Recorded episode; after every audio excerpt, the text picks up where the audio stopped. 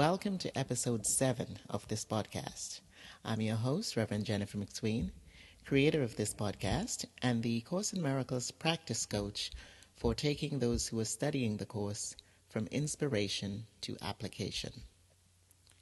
On this week's episode, I'm going to talk about fear in the language of A Course in Miracles and how fear is perceived from the perspective of A Course in Miracles.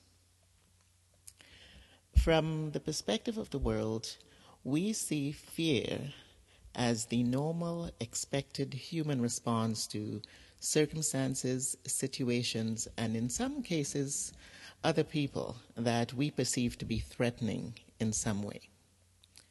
The threat in each case is usually perceived as the potential or possibility for loss of some kind, and that will usually result in causing harm or pain, unhappiness, some form of discomfort, or an unwanted change in perhaps one, some, or all areas of our life.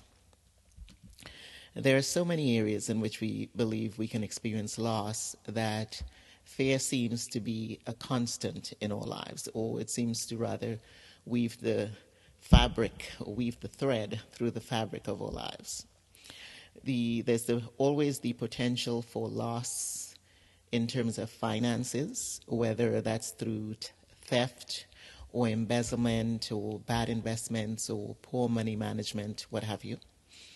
There's the potential for loss of personal items or items of sentimental value, treasured possessions, uh, maybe your home or valuables. Uh, we, we can always lose our jobs, businesses, or careers, you know, due to downturn in, turns in the economy or what have you. And either or all of these could also mean a loss of a way of life as you know it. There's also the potential or the possibility of losing a relationship, in which is usually associated with a loss of love or a loss of companionship. And again, this is another case in which you can lose a, a lifestyle, a way of living. There is that general loss of respect, perhaps, or regard with regards to your position either in the eyes of your family, among your colleagues, or in society at large.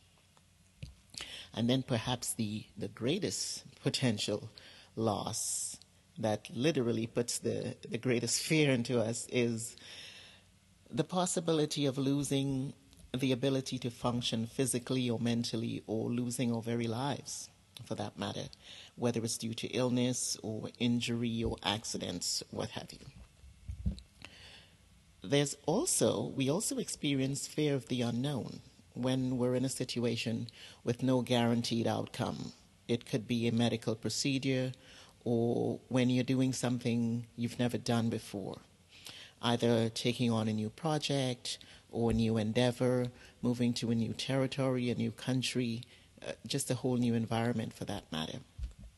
We don't know how what's going to happen, how it's going to unfold, what we should expect, and so there's that question, the unknown.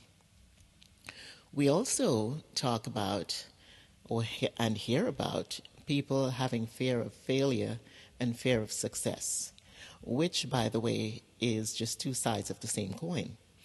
I recall a friend of mine saying she could understand fear of failure, but she couldn't understand fear of success.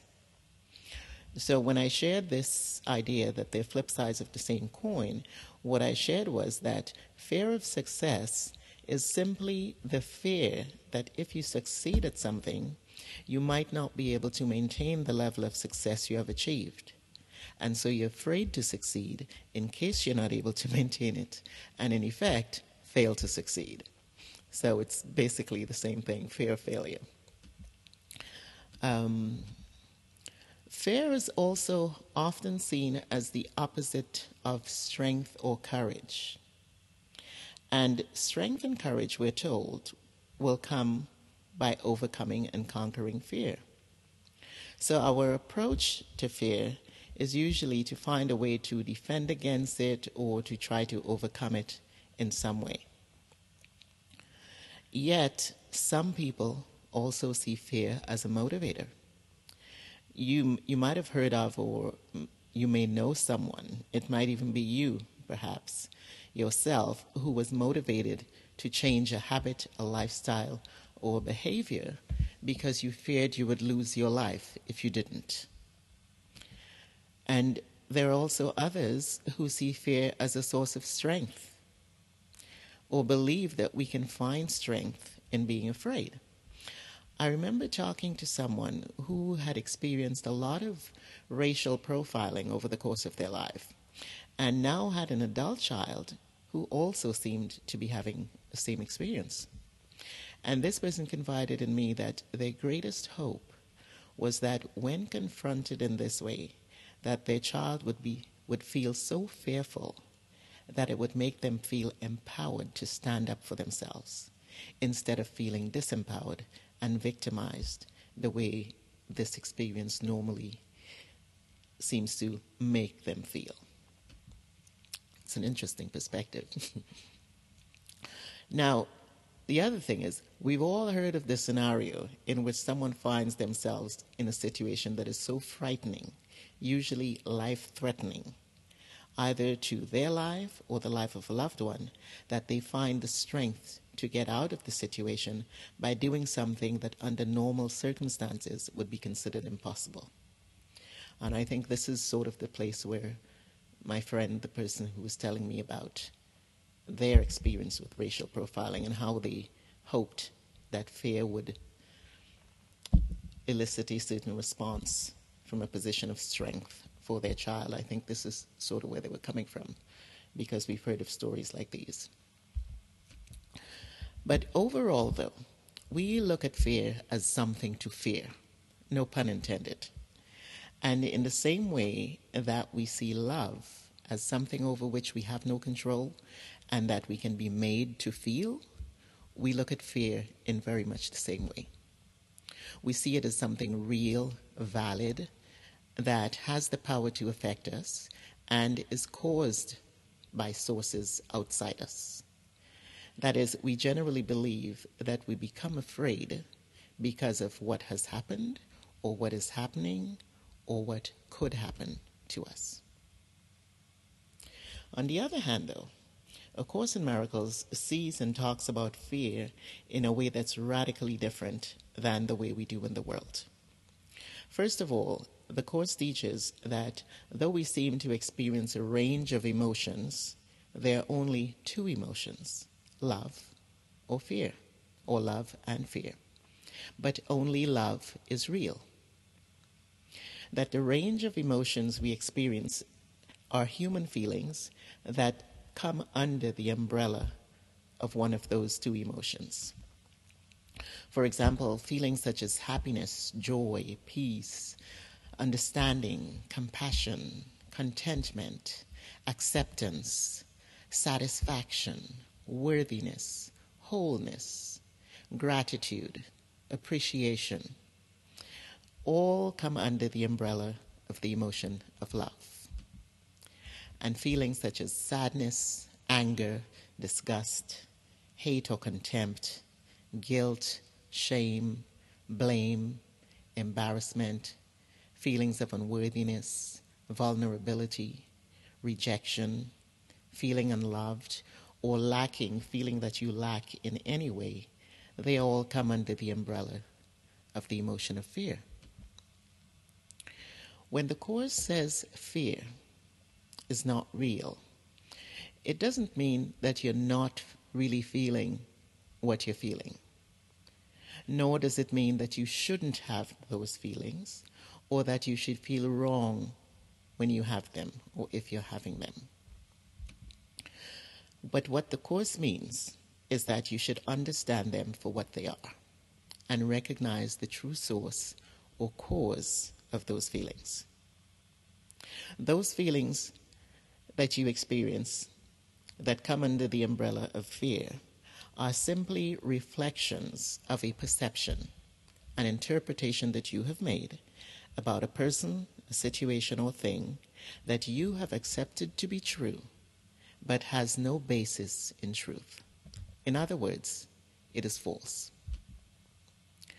One of the clearest ways I can describe the, the course's perspective of fear is, interestingly enough, based on the acronym I heard for fear almost 30 years ago, way before I even knew A Course in Miracles existed, let alone what it was about.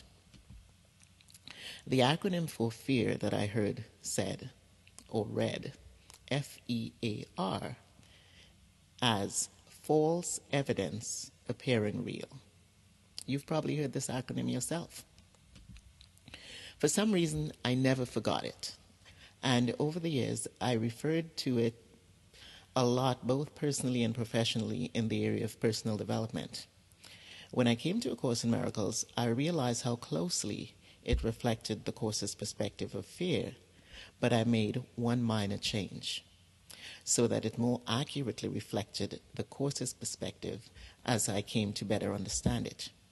So I now say the acronym this way F E A R is false evidence accepted as real. According to the Course, the reason why we experience the world as a fearful place, why we feel threatened in so many ways, is due to one reason only. We believe that the world and everything that takes place in it is real that everything and everyone in the world and in our lives have the power to affect us in real, life changing, unexpected, and at times in unwanted and undesirable ways. And in our believing that the threat is real, we make fear a reality for us. We believe that the threat is real due to the misperception or false belief that we are separate, vulnerable human beings living in a world that's defined by separation. The Course actually defines the world as the expression of the idea of separation in form. And just to give you a heads up, next week's episode will be the topic will be the idea of separation in A Course in Miracles. So you'll get a better understanding of how that relates to fear. So when the Course talks about fear as not being real, it's really referring to the world and all the different forms in the world that appear to be real in and of themselves, but again are simply the reflection of the idea of separation. Something else you need to be aware of is that when the Course talks about the world, it is not only referring to planet Earth, but the entire realm of form all the different planets and galaxies and universe and universes and the known and the unknown, the entire spectrum. okay? Everything that appears to exist in any form is what the, the Course refers to as the world, because the idea of a world is a separate entity unto itself, independent, existing independently of anything else around it. So, because the Course teaches that everything is an idea, sorry, the Course teaches that everything is an idea. So, what we see and encounter in any form is nothing but the projection of an idea. Therefore, the entire universe, in all its seemingly diverse forms, is still nothing but the idea of separation in its most truest form. Through misperception, stemming from misunderstanding or lack of awareness of the truth, that experiencing ourselves living in a world in which we feel threatened in so many ways is nothing but our experiencing the idea of separation, we have accepted the world as real. And so, fear, in the language of A Course in Miracles, fear is the word the Course uses to describe the belief, albeit false, that there could be something other than love that exists and is real. So, what this means is that fear is not something we have to fear. Again, no pun intended. Not something we have to defend against or overcome in any way.